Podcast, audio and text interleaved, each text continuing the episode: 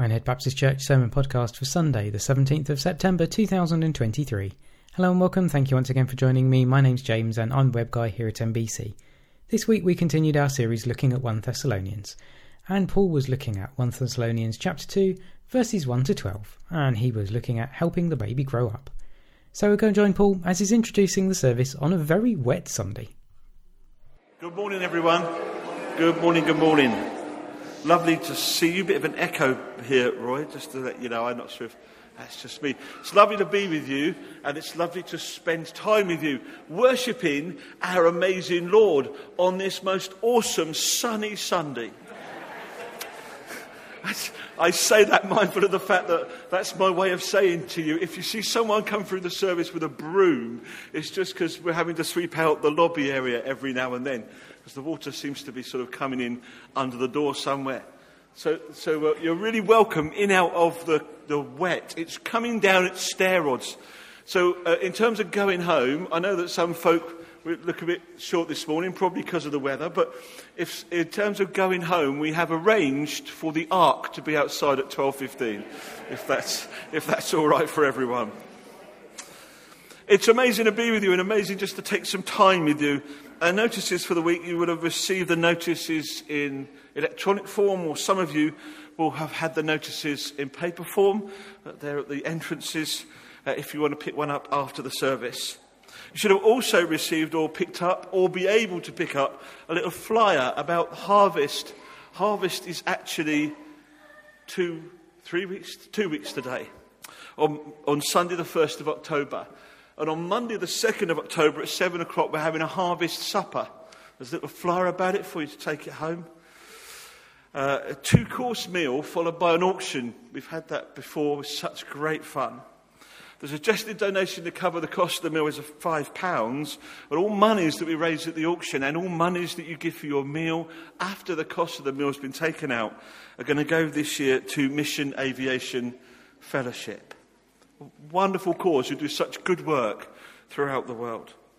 But places are limited to seventy people because that's as many as we can get in a hall, in the hall. So not only are, are you going to be able to take one of these home, but out in the lobby area, you'll, on your way to coffee, you'll also discover a sign-up sheet. So can you sign up as soon as possible so that we know you're coming? And specifically, can you let us know if you're vegetarian or if you need a gluten-free diet, et cetera? We want to cater for everybody, but we do need to know in order to be able to do that.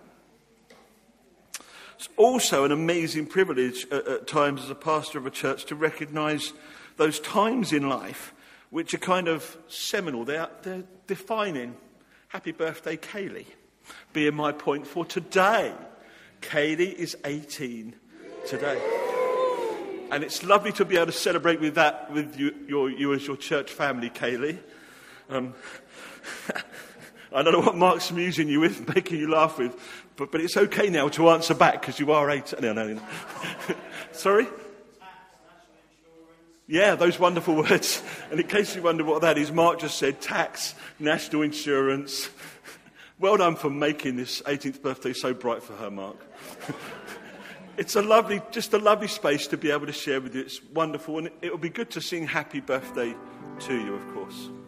Happy birthday. Happy birthday to you. Happy birthday, dear Kaylee. Happy birthday to you.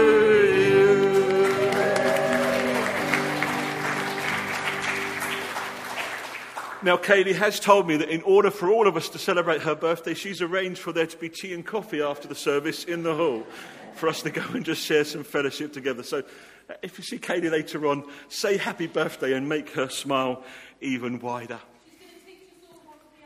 She's going to teach us all how to be adults. I need lots of practice. Do you know, sometimes you come across those things in uh, Scripture and you go, yeah, that's perfect for the now. And I don't know about you, but despite the weather this morning, in my heart, I want to come and worship the Lord. Nothing is going to stop me this morning worshiping my Lord, and nothing's going to dampen my expectation that he will be here, show up and do his thing. And if that doesn't make sense to you, I apologise. That's just what's been on my heart today. And as I came today, thinking about today, I came across this passage in Deuteronomy. Deuteronomy chapter ten, actually, twelve to thirteen says this. And now, O Israel, perhaps we could put Dear Minehead Baptist Church in it, close the brackets. What does the Lord your God ask of you? But to fear the Lord your God, to walk in all his ways, to love him, to serve the Lord your God with all your heart and with all your soul, and to observe the Lord's commands and decrees that I am giving you today for your own good. They're awesome words. They remind us that the Lord today requires us to simply love him and love each other. And they're awesome because they tell us in the midst of our gathering, the Lord is here. Let's bring ourselves before him in prayer. Father God, I thank you for the reality that you are who you say you are and that you are here. Have your way among us, I pray. In Jesus' name. Amen. Now, I forgot one notice, just to let you know it's nearly Christmas, did you know? And and the ladies in the... Oh, no. And the ladies that gather for our craft sessions were making some Christmas... Well, they're, they're snowmen. Can we go on the next slide? So you can see they've been gathering and they've been making snowmen. As I, as I understand it, they're for the Christmas fair at the Hub this year, which is the second Saturday in December, I think it's the ninth, and there's one more slide. There we go.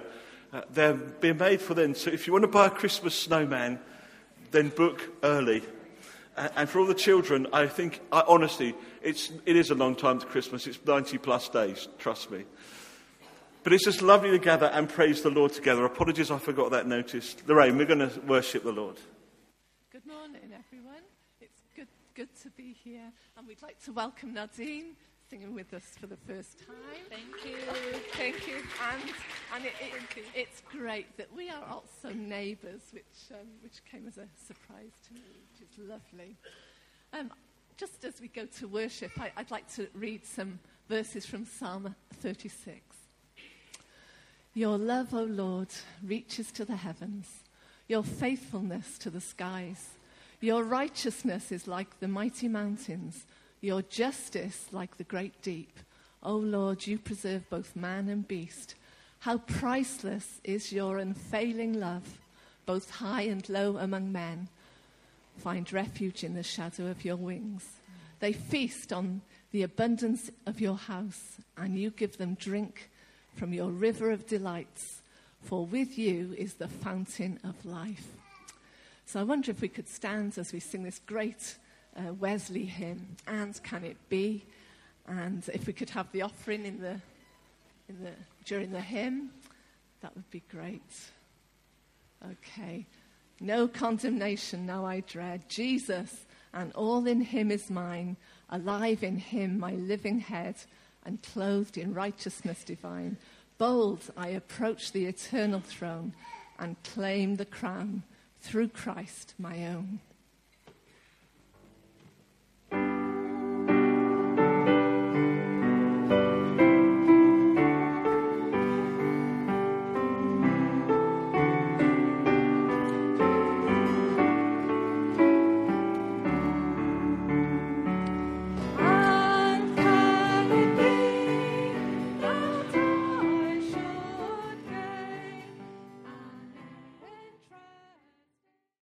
I hope you're not all too wet.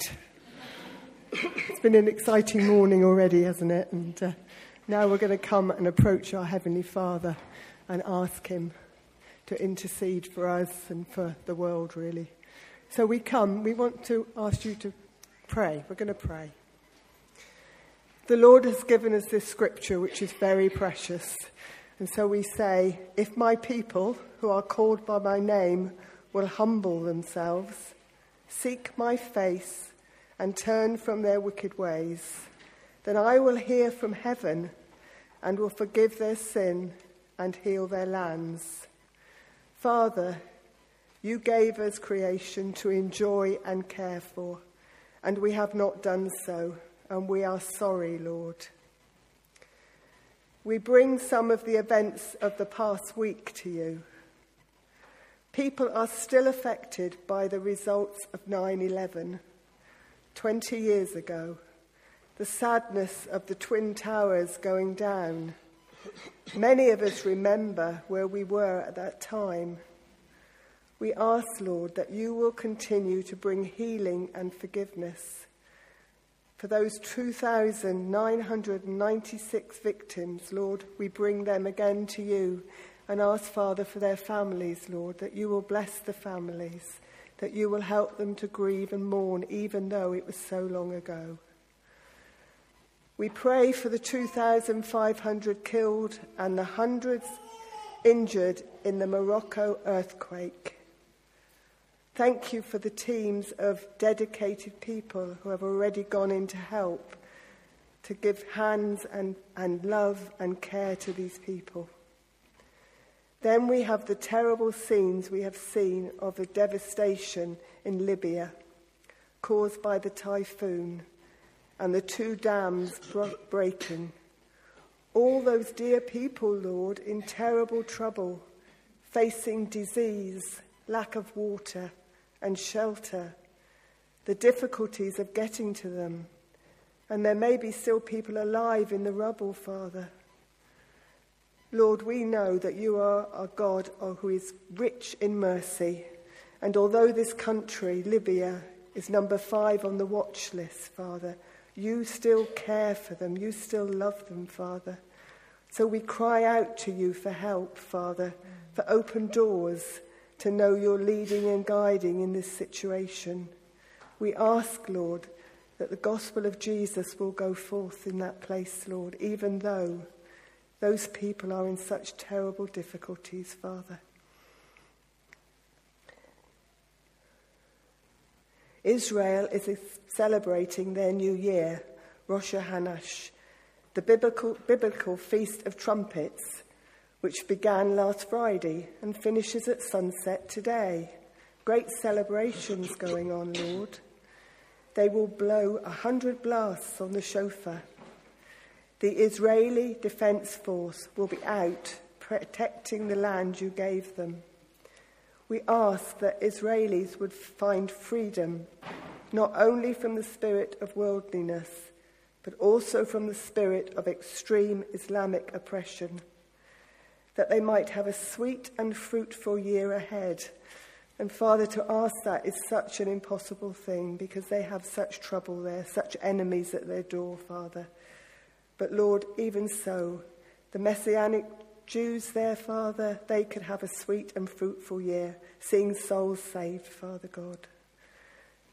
Father, we ask protection over the government, of the pe- over the people in power in Israel today, Father. The word has gone out that there may be an attempt on someone's life, Father. So we ask, Lord, in your mercy, that you will protect your people, Father. And then, Father, we come to bring the church to you, the Girls' Brigade, as they start again. Your word says, suffer the little children to come unto me. May the girls and the volunteers have a happy time together. May the volunteers keep well and have wisdom and understanding. It's a difficult time for children. They're learning things that they should not be learning, Father. But we pray that your hand will be upon the Girls' Brigade, on the work, on the children now as they meet together, Father. And that you'll bless. You'll just bless, Father. We bring Terry to you, Peggy, Joan, Hazel, Shirley, and Trisha's friend Margaret, whom we have been asked to pray for on the prayer chain. We thank you, Lord, that Mary Smart is in church this morning, Father. We ask you to bless her, Lord, as she meets with us again, Father, and that you would heal her, Father, and give her strength to overcome, Lord. And for all the other needs that are in the church family today, we lay them at your feet, Lord, for you are a merciful, loving God. You have said already that nothing will separate us from the love of God. We bring the waiting lists in the N H S, the food banks and the Christians Against Poverty, the school pastors as we start again, the pressure on the co-op in Alcombe and all the shops.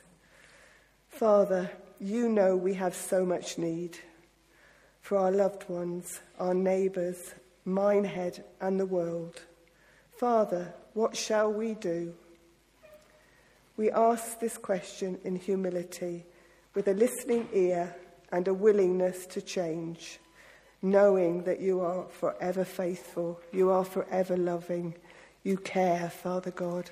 So we bring this church to you, this church family, wherever they are today. We ask that you protect them from the water, Lord, and Father, give them strength to overcome today in whatever difficulties they are meeting, Father. Most of all, we just want to thank you for loving and for caring for us, for drawing us here this morning. So good to be with the church family, Father. Bless us, Father, we pray in Jesus' name. Amen. Amen. Thank you, Wendy. Feel feel free to sit or stand as we, we sing our, our next song. I just, I just want to speak the name of Jesus over every heart and every mind,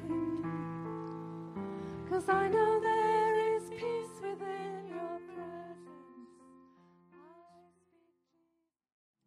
So, Father, here today we pray for a release of your Spirit. Father, we pray for a release of those who are carrying burdens of anxiety and depression, burdens of ill health and sadness. Lord, we pray in Jesus' name that you would come and heal and restore. We pray that you would release in Jesus' name. Lord Jesus, that people would go from here with cloud lifted, knowing that they have met with you. Jesus, have your way. Jesus, oh Jesus. You know, brothers and sisters, that our visit to you was not without results. We had previously suffered and been treated outrageously in Philippi, as you know. But with the help of our God, we dared to tell you his gospel in the face of strong opposition. For the appeal we make does not spring from, from error or impure motives, nor are we trying to trick you. On the contrary, we speak as those approved by God to be entrusted with the gospel. We are not trying to please people, but God who tests our hearts. You know, we never used flattery, nor did we put on a mask to cover up greed. God is our witness. We were not looking for praise from people, not from you or anyone else, even though as apostles of Christ we could have asserted our authority. Instead, we were like young children among you, just as a nursing mother cares for her children. So we cared for you. Because we loved you so much, we were delighted to share with you not only the gospel of God, but our lives as well. Surely you remember, brothers and sisters, our toil and hardship we worked night and day in order not to be a burden to anyone while we preached the gospel of God to you. You are witnesses, and so is God, of how holy, righteous and blameless we were among you who believed. For you know that we dealt with each of you as a father deals with his own children, encouraging, comforting and urging you to live lives worthy of God, who calls you into his kingdom and glory. Should we just pray for Paul as he brings the word? So, Father, we thank you for Paul. Lord, we pray your anointing on him as he brings your word. Lord, would you speak through him and guide, guide his words? And, Father, help us to be receptive to what you are saying. And, Father, help us to be doers of your word. In Jesus' name, amen. Thank you for the prayer, Lorraine. I have uh, another notice to give you. It seems like today's a day of notices, but you just need to know this is for the ladies. The uh, the ladies' toilets are flooded. Um, it's all about water. The ark will be outside at twelve fifteen. You think I'm joking, but but in reality. Um, can I ask all the ladies to use the disabled toilet, please? Is that okay? Gentlemen, please do not use the disabled toilet. That being the flip side of that. Unfortunately, the ladies are flooded, and we're having to deal with that. That's a, a thing to start a sermon with, isn't it? More particularly as we have been worshipping, this prayer has been on my heart. So I'm going to pray it over myself, and I invite you to join with me in this prayer. Father God, I pray this morning that I will just speak the name of Jesus over every heart and mind, over every stronghold, and pray that he will be the one that breaks chains that bind, that brings light into the darkness. And pray that he will breathe new life into all that is dead and decaying. In Jesus' name I pray. Amen. If you get to the end of the sermon and you've done that, hallelujah, hey? We're going to look, uh, continue to look at those studies in Thessalonica, Thessalonians, and I've uh, forgotten my the clicker, so I'm going to nod at Stephen. Is that okay? Well, we need to change, Stephen. I hope that's all right. That's more about my forgetfulness than anything else. And we're going to continue to look at that and look at the letter, and what's important if we want to look at the letter is that we understand a little bit about what's happening to this group of Christians in Thessalonica, or Thessalonica, if you prefer that version, and a bit about the city itself. Now, Thessalonica was the largest city. It was about two hundred thousand people in the Roman province of Macedonia. And yes, that is where modern-day Macedonia is.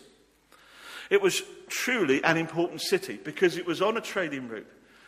And the trading route it was on was probably the most important trading route throughout the whole Roman Empire. It was called the Ignatian Way. And it's, it, it reached from Rome all the way to the Orient. Right in the middle of that trading route was Thessalonica. The highway that ran through it, together with the fact that it's got a thriving uh, harbour, made this one of the healthiest and wealthiest and most flourishing trade centres of the whole Roman Empire. It, it's the place to be if you're up and coming. And the Romans weren't daft. They knew that one way you subdue an empire was to make it wealthy, comfortable, so that it wouldn't object. So Thessalonica was a free city. What does that mean? Well, it means that it was allowed self-rule and exempt from most of the restrictions placed upon it by Rome that was placed upon other cities. So there were less restrictions here, for example, than there would have been in Jerusalem. The Romans weren't daft. They knew how to conquer. However, that brought a challenge. And one of the things that brought was that the city was allowed religious freedom. And so all of these people from the whole of the length of this Orient route came to Thessalonica. And pagan religion was quite epidemic, actually. Many different sorts of religion. It was against that, against this international, cultural, paganistic society, that these young Christians grew in faith. And it's that church that Paul writes to. Because this significantly grew uh, number of new Christians were being challenged constantly to change.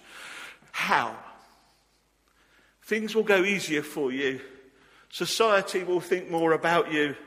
You'll make more converts if you adopt some of these pagan practices. Make it easier for people to become a Christian, dear Christian. If you accommodate, then quite frankly, you'll thrive. It's against that background that Paul writes this letter, and we're going to learn that he says, no. The answer is to stand strong in the faith. Because he writes the letter reminding them that just as God uses people to bring people to him, to spread the gospel to the lost, so he wants to use this young church to mature, to grow up, and to spread the gospel even the more. Paul says, listen, here's the deal. This church was born through the faithful preaching of the apostles. But now you need to stand for gospel truth. And as you heard last week, this church stood strong in the face of persecution. In our culture today, friends, we need to be as welcoming as possible, don't we, to everyone? But we must not neglect standing on gospel truth. Welcoming and accommodating, yes, but friends, this is the truth of the gospel. We're not going to throw it out. Now, I realise this is my own bit of summary on what's happened to the church in the Western world, and you can disagree with me. That's okay, you're allowed. But I believe that some churches have become so culturally relevant that they're no longer gospel truth. Why? Why? What's happening? It grieves my heart as a minister to listen to uh, uh, ministers of other churches, not in Minehead, where what's happened is that morning attendances have dwindled. And in order to survive, either as an individual church or as a denomination, they've assumed that it's the gospel truth that needs to be changed, rather than that seeing the truth, which is it's, it's the church that needs to change. So the truth of the matter is, the gospel truth is the right bit. If it's against you, you're the wrong bit. That's the truth of the gospel here. Now, I've stood here and declared that we need to let God take the walls of the church down, don't I? Hallelujah to that fact. But if we let the walls of the church come down and we stand for nothing, then bringing the walls of the church down would be in vain. Minehead Baptist Church, I just want to speak the name of Jesus. And I invite you to do the same. Because you may not believe it, but I believe Minehead needs to hear the truth of the gospel just as much as Thessalonica did in Paul's day. And in these verses, Paul reminds this church of the ministry he has as he teaches and cares for this young church. And he gives us three pictures. They're beautiful pictures. Thank you, Stephen. The picture of a faithful servant or a faithful steward. Do you know, a steward owns nothing in biblical terms, but possesses and uses everything that belongs to his master. This is Genesis thirty-six. Sorry, it's in small type, but I wanted to try and get it on one screen, and I realise now how small it is. It's the story of Joseph. This is what Genesis thirty-nine says. It's the image of servanthood that Jesus has, stewardship rather, that Jesus has on his heart. Now, Joseph had been taken down to Egypt. Potiphar, an Egyptian who was one of Pharaoh's officials, the captain of the guard, bought him from the Ishmaelites who'd taken him there. The Lord was with Joseph so that he prospered and lived in the house of his Egyptian master. When his master saw that the Lord was with him and that the Lord gave him success in everything he did, Joseph found favour in his eyes and became his attendant. Potiphar put him in charge of his household, and he entrusted to his care everything he owned. From the time he put him in charge of his household and of all that he owned, the Lord blessed the household of the Egyptian because of Joseph. The blessing of the Lord was on everything Potiphar had, both in the house and in the field. So Potiphar left everything he had in Joseph's care, with Joseph in charge. He did not concern himself with anything except the food he ate. Can you see the image of stewardship that Jesus has got in his mind? Joseph, the steward, master of the household of Potiphar, managing the affairs, using all the master's goods to promote his master's welfare. And Jesus has got that in mind when he says some words in Luke chapter sixteen, thank you, Stephen, verses one to two, about how every day, each of us will one day give an account of his stewardship. Jesus told his disciples, there was a rich man whose manager was accused of wasting his possessions. So he called him and asked, what is this I hear about you? Give an account of your management, because you cannot be manager any longer. You and I are called to be faithful stewards of the gospel. Not our gospel, but the gospel of Jesus Christ. Not our sense of what it is, but what Scripture says it is. This, in case you didn't realise, is the greatest treasure ever given to man. I used to spend hours on a motorway. I used to love it. In many ways, it was time I could put the radio on. This is before the days of mobile phones, just to let you know. No one could get me, put the radio on, off, off I'd go. I worked out the other day with Lorraine that we think uh, during my time uh, working before I became a minister, I drove something like one point two million miles, which kind of amazed me. But, but that aside, one of my favourite programmes, Desert Island Discs. Who's a Radio four fan? There are a few of us. Hallelujah. I think Stephen is at the back, or he's, he's adjusting the camera, one of the two. But Desert Island Discs. So what happens on Desert Island Discs? You take these ten records and you take what? What do they give you? A Bible and another book. So the truth of the matter is, the Bible is so important that you cannot take it with you. You cannot not take it with you, rather, if you go onto a desert island. You and I are called to be faithful stewards of that gospel. We must not bury it. We must invest in it so it multiplies, brings spiritual dividends. And if we are to be faithful servants in this world, then we need to acknowledge something. And it's quite powerful, and it's quite important. The world says that the most important things in life are power, wealth, and popularity. Scripture says nothing of the sort. Paul says this about faithful stewards. Thank you, Stephen. First Corinthians four, one to two. This then is how you ought to regard us, as servants of Christ, and as those entrusted with the mysteries God has revealed.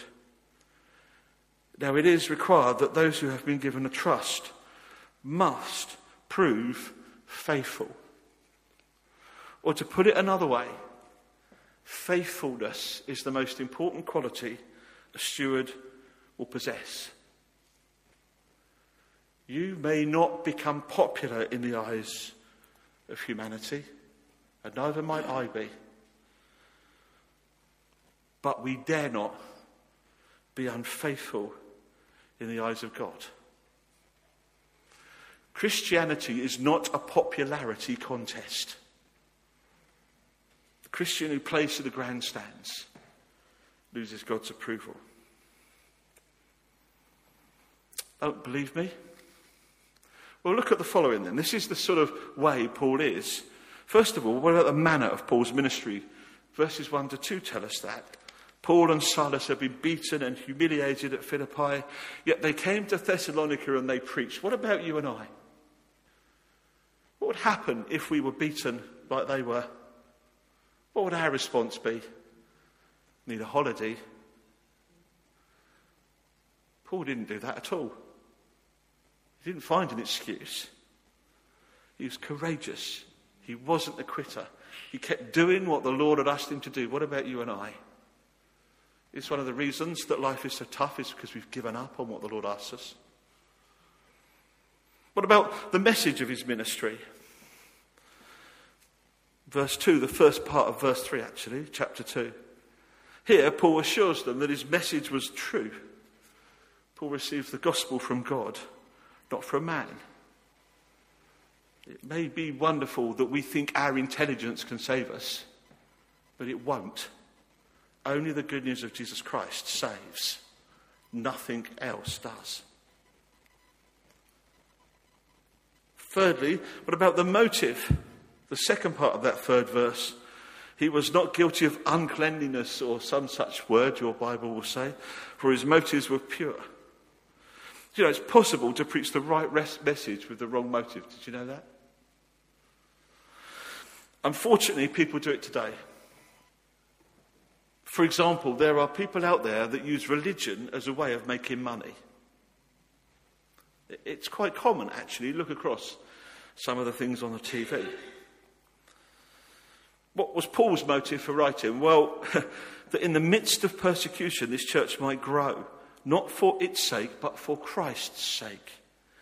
He wasn't motivated by numbers, so the church might grow that way, but he was motivated by the numbers of people that would be saved. I stunned the minister in this, chat, in this town, just to let you know, just before I went on holiday, because he said, "What are you praying for?" I said, "That many will be saved." And he went, "Oh, the Baptist church will be filled." And I said, "No, brother, my prayer is that your church will be filled." That's a prayer. Lord, may this church be filled, because people are being saved and flocking there. And hallelujah, there is no such thing as a Baptist in heaven. Did you know that? Did you know one thing? Stunning. I'm going to go now out into the cold and the wet, because God isn't Baptist. Did you know that? God's God. But actually, what's Paul's motivation? I don't know about yours, but mine is to pray that the lost will be saved. What about us? Is it to save the lost? Is that why we want the walls down? Now, years ago, before I came here, I was touched when following a financial appeal at church. Someone came up to me. And they said they'd been thinking about the problem, and they decided that God had told them how this was going to be solved. And that despite the financial difficulties, what we needed to do was spread the gospel throughout the town. You know, maybe if this is just me, please pray for me, but there was a little bit of, wow, pride. Wow, they got it. Until they said this. We need more people, because the more of us there are, the less of a financial burden this church will be on those of us that were there originally. Clear to see their motive. What about yours? Then look at the method of his ministry. Paul didn't use guile or trickery to win converts. The word guile, incidentally, if that's the word that's in your version of Scripture, it carries the idea of baiting a hook. Like a fisherman might bait a hook to get a fish. Okay? Paul didn't trap people into being saved the way that clever salesmen might trap people into buying product. Paul was straight about everyone's need for the gospel and honest about its cost. So you've got this concept of a faithful servant, and then Paul moves on in verses seven to eight to the loving mother. And the emphasis on a steward is faithfulness. The emphasis of a mother is gentleness. As an authority, as an apostle rather, Paul was a man of authority, but he always used authority in love. He's writing to this church. He's nurturing them. He's caring for them like a loving mother. Now, you may not have been... I am sure everyone here was a much... If you've been a parent, you're a much better parent than me. I am convinced of it, okay? The reason I'm convinced of it is because, crikey, when my son was growing up, how much energy did that take? I didn't find it natural at all, and you may well have done, but I didn't. It took great energy to kind of care for him. Paul acknowledges that reality here, doesn't he? He's prepared to make sacrifices to care for them himself, to have patience with these new converts. Paul nourished them. An alternate reading of verse seven could be this: even as a nursing mother cherished her own children. Beautiful image that Paul's talking about. And that's exactly what he writes in verse eight. You can't be a nursing mother and turn your baby over to someone else. The babe must be in your arms next to your heart. That's what mothers do. They make sacrifices, they have patience, they give nourishment, and they protect. Remember the story of Solomon, First Kings three? The two women come and they said, "The baby's mine, the dead one's hers." Remember that story? How does Solomon resolve it? He says to one of his pages, one of his stewards, "Go get me a knife and I'll cut the baby in half." And one woman says, "No, no, no, don't do that. Give the baby to her." It's at that point that Solomon knows who the, mo- the child's mother is. The one that said, "I'll even give up the right of being a mother for my child." And he knows that that's the woman whose baby this truly is.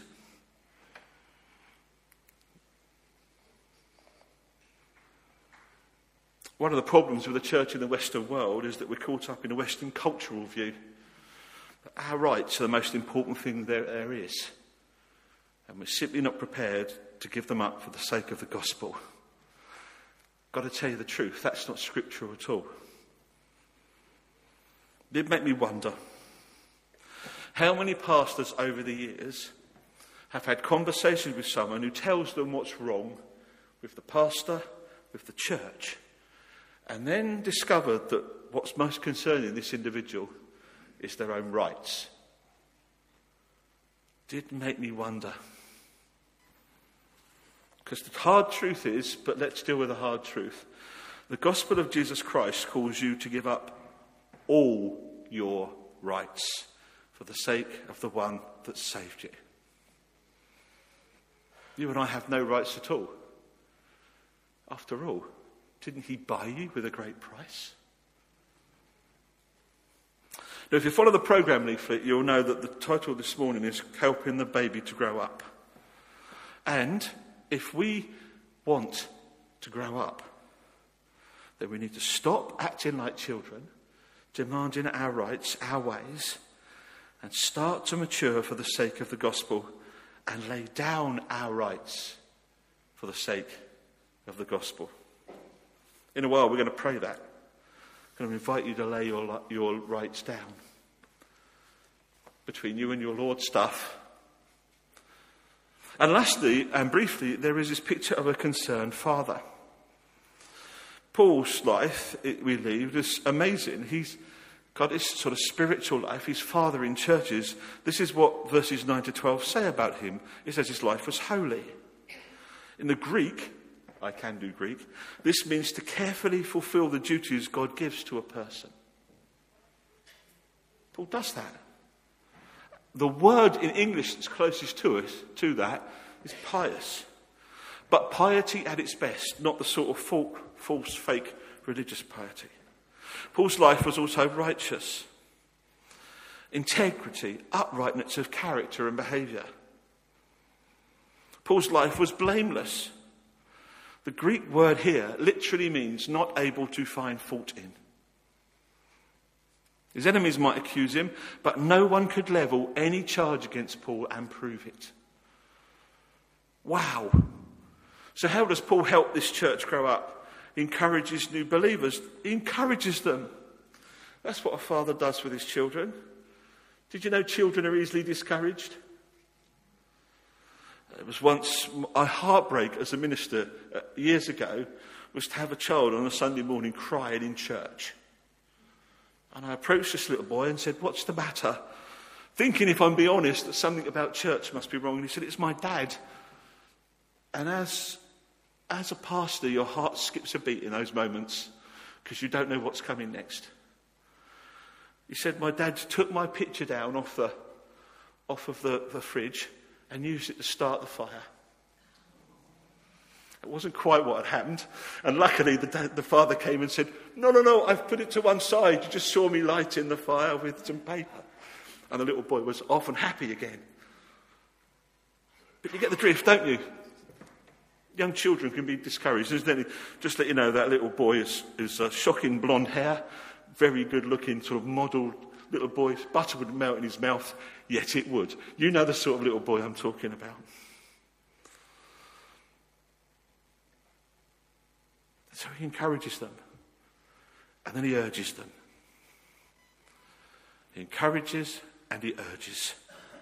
Now, some words, yeah, would, some um, Bibles here would use the word comforted them, okay? He comforted them, but he also urged them. What does it mean to urge in Scripture? Some versions use the word, some versions of Scripture use the word charged. It means that Paul testified to them of his own experience with the Lord. Sometimes we need to go through difficulties in order to share with others what the Lord has done. That's it, really. May I have spoken of the name of Jesus, but I just want to leave you by encouraging you, because this passage gives a beautiful example of the New Testament, a so-called passage of New Testament follow-up. You're going to say, what the heck does that mean? It's where Paul is writing where he's previously been. He wants to encourage them, follow up with them.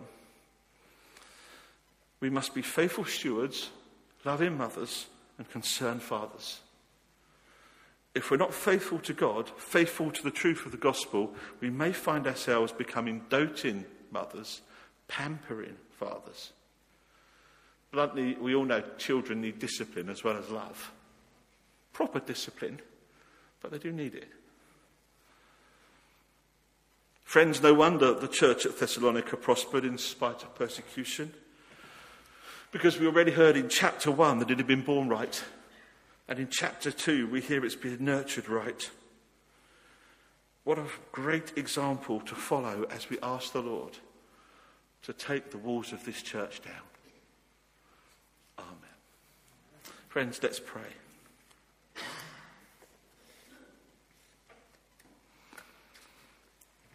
Father God, this morning I acknowledge a reality. I want to lay down my own rights, my own ways. Father, I want to mature for the sake of the gospel. And that means giving everything over to you. This is a moment between you and your Lord, a quiet moment for you to reflect, pray to him, bring yourself before him. Your time with your Father God.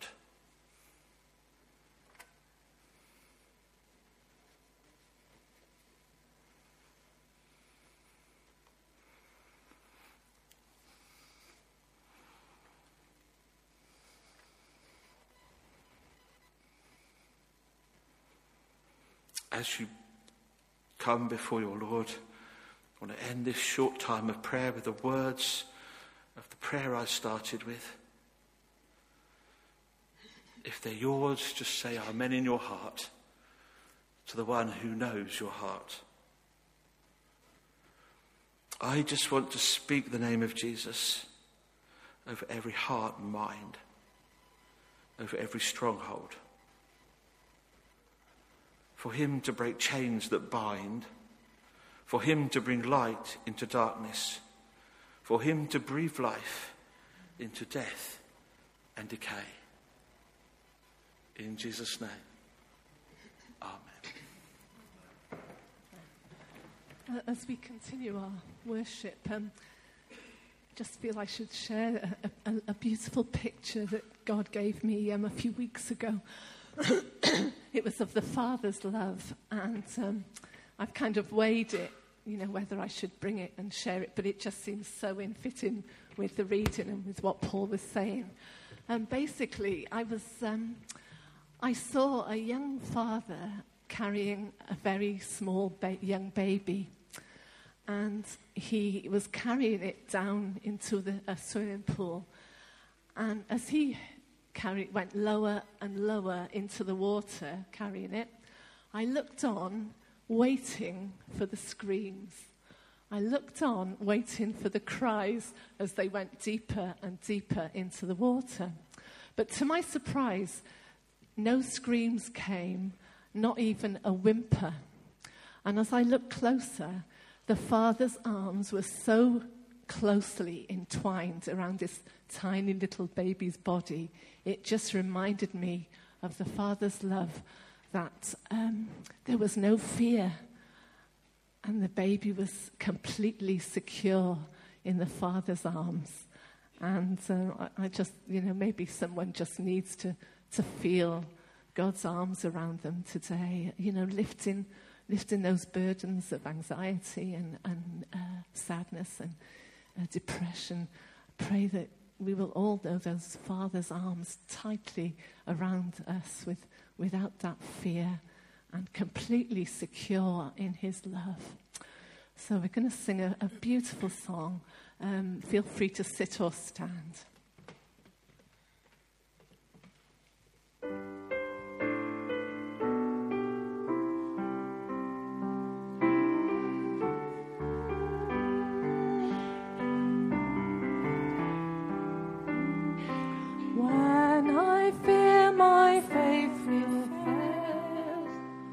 Christ will hold me fast.